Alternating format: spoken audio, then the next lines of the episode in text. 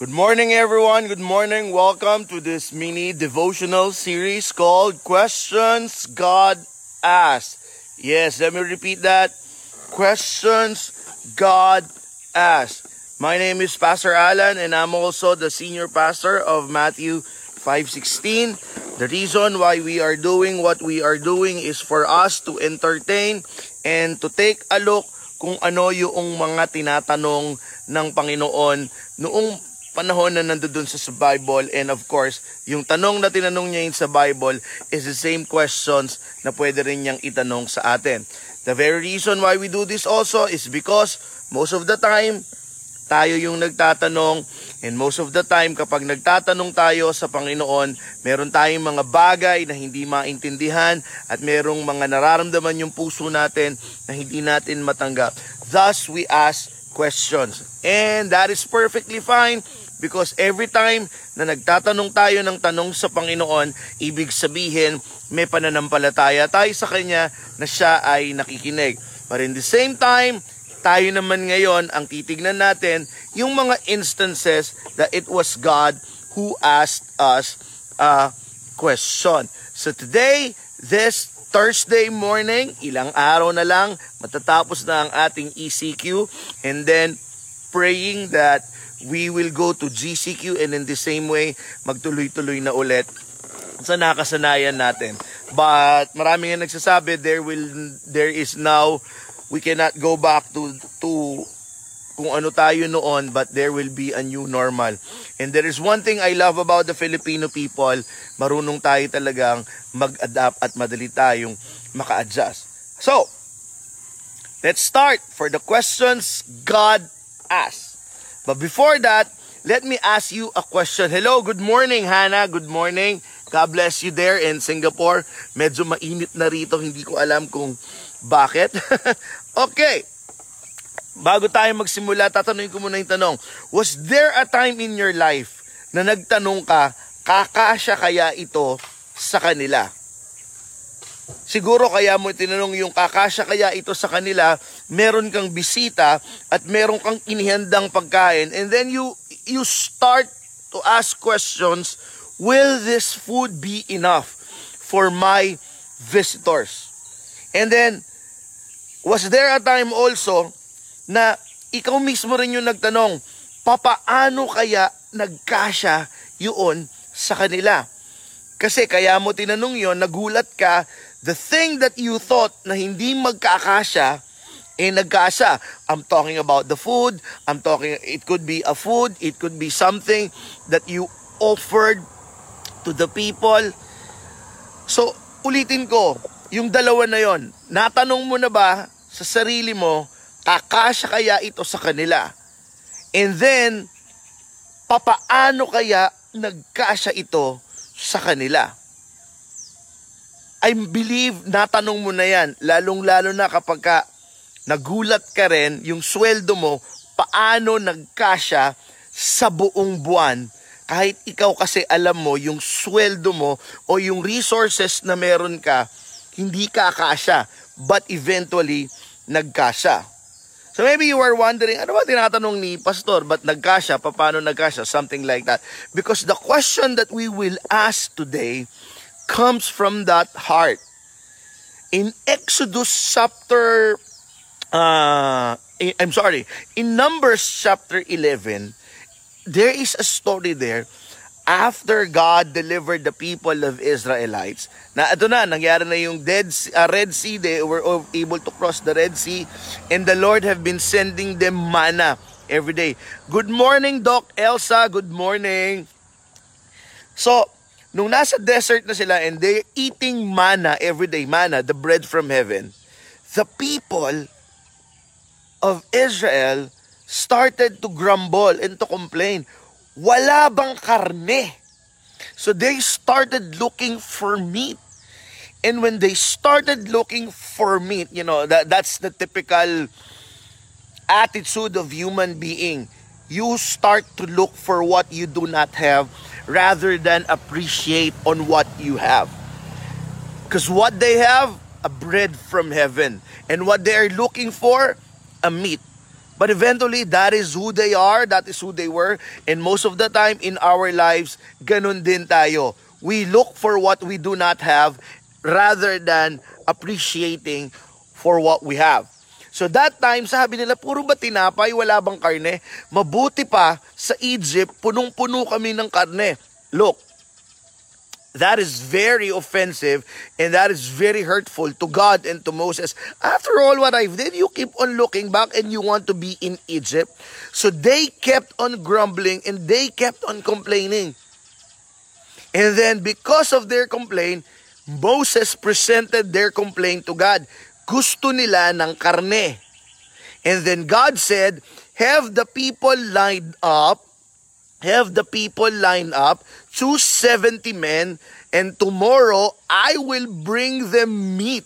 But before I do that, let them be consecrated so that when I will send the meat, they will enjoy it and they will there will come a time na kahit sila mananawa. So anong ibig sabihin doon? Kasi nagreklamo sila, wala bang karne? So sabi ni Moses, Lord, gusto raw nila ng karne. And God said, consecrate themselves so that tomorrow when I will give them meat, and I will give them meat until manawa sila. And that is what God said. That is what God released. Gusto nyo ng karne? Bibigyan ko kayo ng karne. Then, here comes Moses. He asked the same thing that all of us ask. Kakasya kaya? Remember, I asked that before I began. Was there a time in your life na nagtanong ka, kakasya kaya ito sa kanila? Kakasya kaya ito sa amin? And that is the same line of questioning that Moses had to God. As a matter of fact, let, let me read this in Numbers chapter 11 verse 21. But Moses said, Here I am among 600,000 men on foot. And you say, I will give them meat to eat for a whole month. Kasi that's what God said, I will give you a meat for the whole month. Here comes the question ni, Moses. Would they have enough if flocks and herds were slaughtered for them? Would they have enough if all the fish in the sea were caught for them? So sa madaling salita, meron bang resources? Is there resources that's enough to feed these 600,000 men. Now, he's only talking about the men. Hindi pa niya sinabi yung asawa nun at yung mga anak nun. Kakasya ba yung sinasabi mong karne? And this is the question God asked Moses. And this is also the same question that God asked to you right now. Ang sabi ng Panginoon, Is the Lord's arm too short? Now you will see whether or not what I will say come true for you.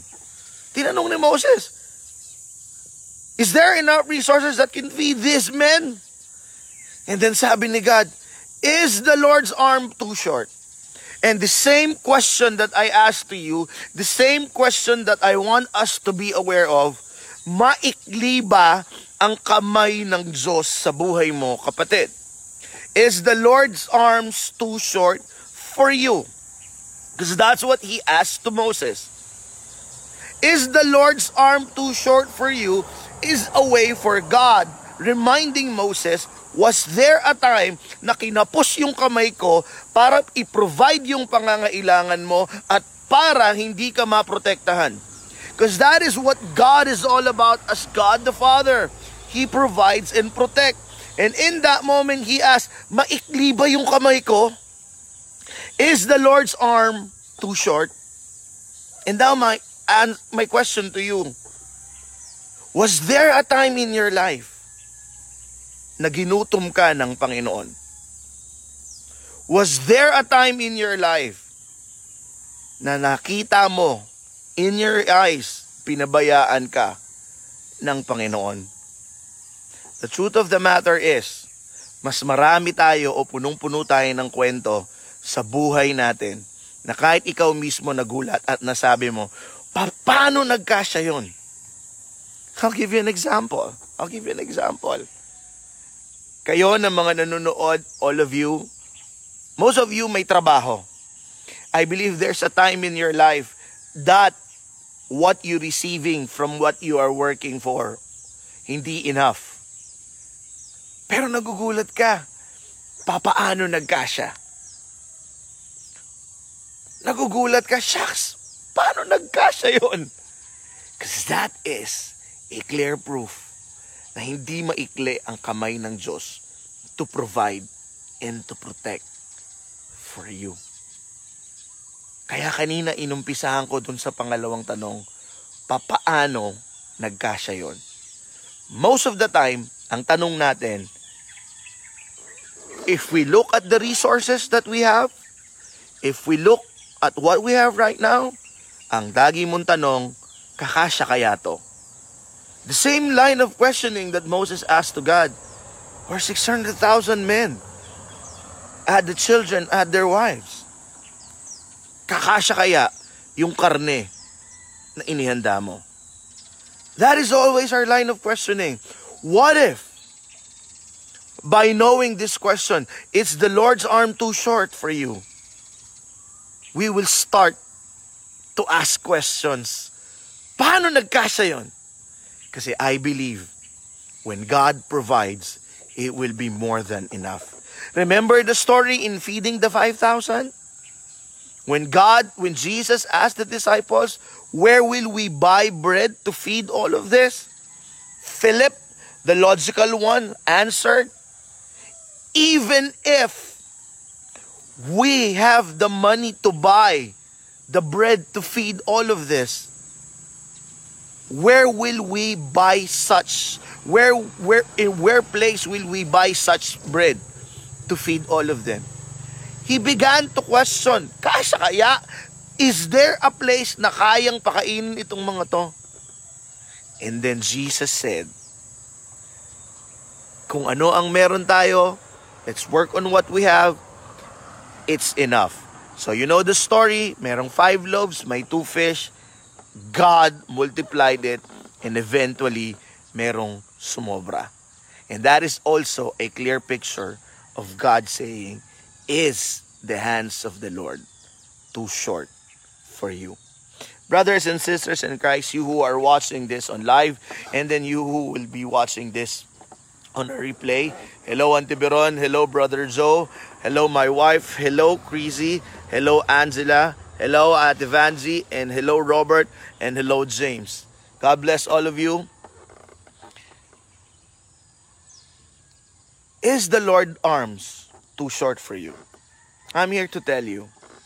Marami ka ng kwento na ikaw mismo nagulat. Paano nagkasya yon? Marami kang kwento pag tinitignan mo ngayon kung ano ang meron. I'm sorry, nagkaroon lang ng konting internet uh, problems. So marami kang bagay sa buhay mo ngayon na kahit ikaw nakikita mo, shucks, hindi naman ako talaga pinabayaan ng Panginoon. Kasi hindi maikli ang kamay ng Diyos to provide and to protect for you. Let's go back to Numbers, the same story. The moment God said that He will provide meat, He provided meat for all of them. And every day, there is a meat. And totoo, kahit sila nanawa. Kasi they began to ask, even Moses asked questions, kasya kaya ang karne na inihanda mo para sa kanila. In ending, I would like to end with this two simple reminder and one story. Number one, hindi maikli ang kamay ng Diyos to provide and to protect for you. The mere fact na nandiyan ka, God still provides. The mere fact na meron kang naiinom, the mere fact na meron kang nakakain, the mere fact na meron kang naisusuot, God provides for you. And God protects you. The mere fact that you are there, safe. Kung nagkasakit ka man, it doesn't mean He did not protect you. Because you are now healed, God protected you from that sickness. The arms of the Lord, because that is the question of God to Moses, is the Lord arms too short? My answer is, hindi maikli ang kamay ng Diyos to provide for you and to protect for you. And lastly, I said I will end up in a story and pardon me if I will be using my personal experience. Hindi kami lumaki na mayaman. As a matter of fact, kanina on my way here, nakita ko sa TV, pinapakita yung income ng papaano ka masasama sa bracket na poor, middle class, middle middle class or upper middle class, something like that. I do not know kung ano yung pinagkakaiba. I believe during that time, we belong to the poor bracket.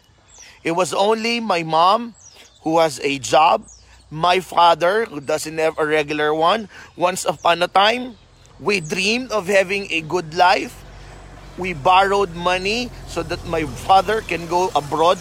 Typical Filipino story. But then, nung nakapunta siya ng abroad, all of us have high hopes na sa pagtatrabaho niya ron, kikita, aangat kami sa aming buhay. But then all of a sudden, Saddam decided to go war on Kuwait because he was in Kuwait back then. So yon, napauwi siya agad at yung pangarap namin, naguho, may utang kami doon sa pinamasahe niya at doon sa employee niya and then he doesn't have a regular job. And my mother was very ideal until now. He wanted us to go to a Christian school because he believed that we will uh, that we will acquire the Christian values of that Christian school.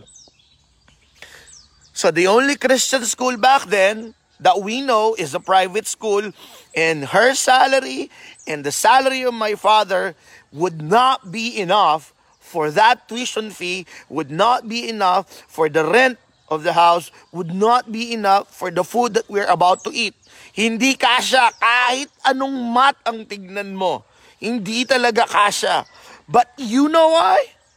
Me and my brother graduated and now we are experiencing a comfortable life not because we did something wrong, but because a mother of mine believed, naniwala yung airmats ko na kung ano yung meron siya is more than enough para patapusin yung dalawa niyang anak at para mabigyan ng maayos na buhay yung mga anak niya. And I'm telling you, every time I look back, I can always say, hindi maikli ang kamay ng Diyos. And I can always ask in wonder, papaano nagkasa yung meron yung nanay at tatay ko noon para bayaran yung inuupahan naming bahay, para bayaran yung matrikula namin, para mapag-aral kami. Paano nagkasa? Hindi ko alam kung paano yung details, but one thing I know, hindi maikli ang kamay ng Diyos. God's arms is not short to provide and to protect for those who believe Him, and heck, even those who do not believe Him, He provides and protects. How much more for those of you and I who believes? Because Moses did not believe fully during that time, and yet He provides, and then He protects. And in that powerful question, wherein God said, Is the Lord arms too short? I would like to release a prophetic declaration to each and every one of you are watching and to each and every one of us who will watch this on replay. God says there, now you will see that what I'm saying to you is true. After the question, he asked, Is the Lord's arm too short?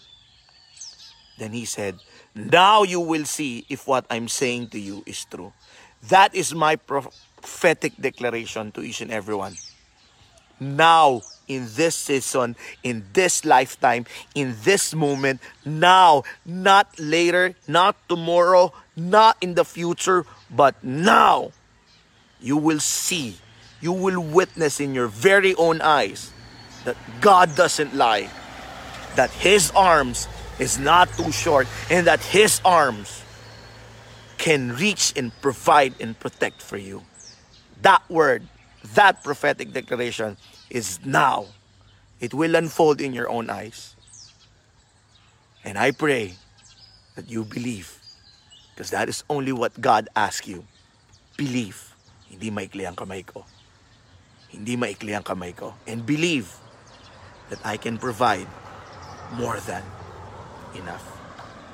And I'm praying that all of you who's watching and all of you will watch on a replay, if you have a prayer request, please PM it to me.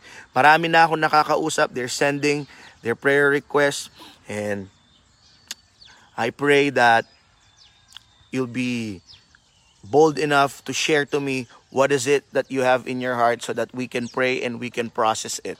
It's an honor to pray for you. Again, thank you very very much. See you again tomorrow and remember, hindi maikli ang kamay ng Diyos. At hindi rin siya sinungaling. Goodbye. See you tomorrow.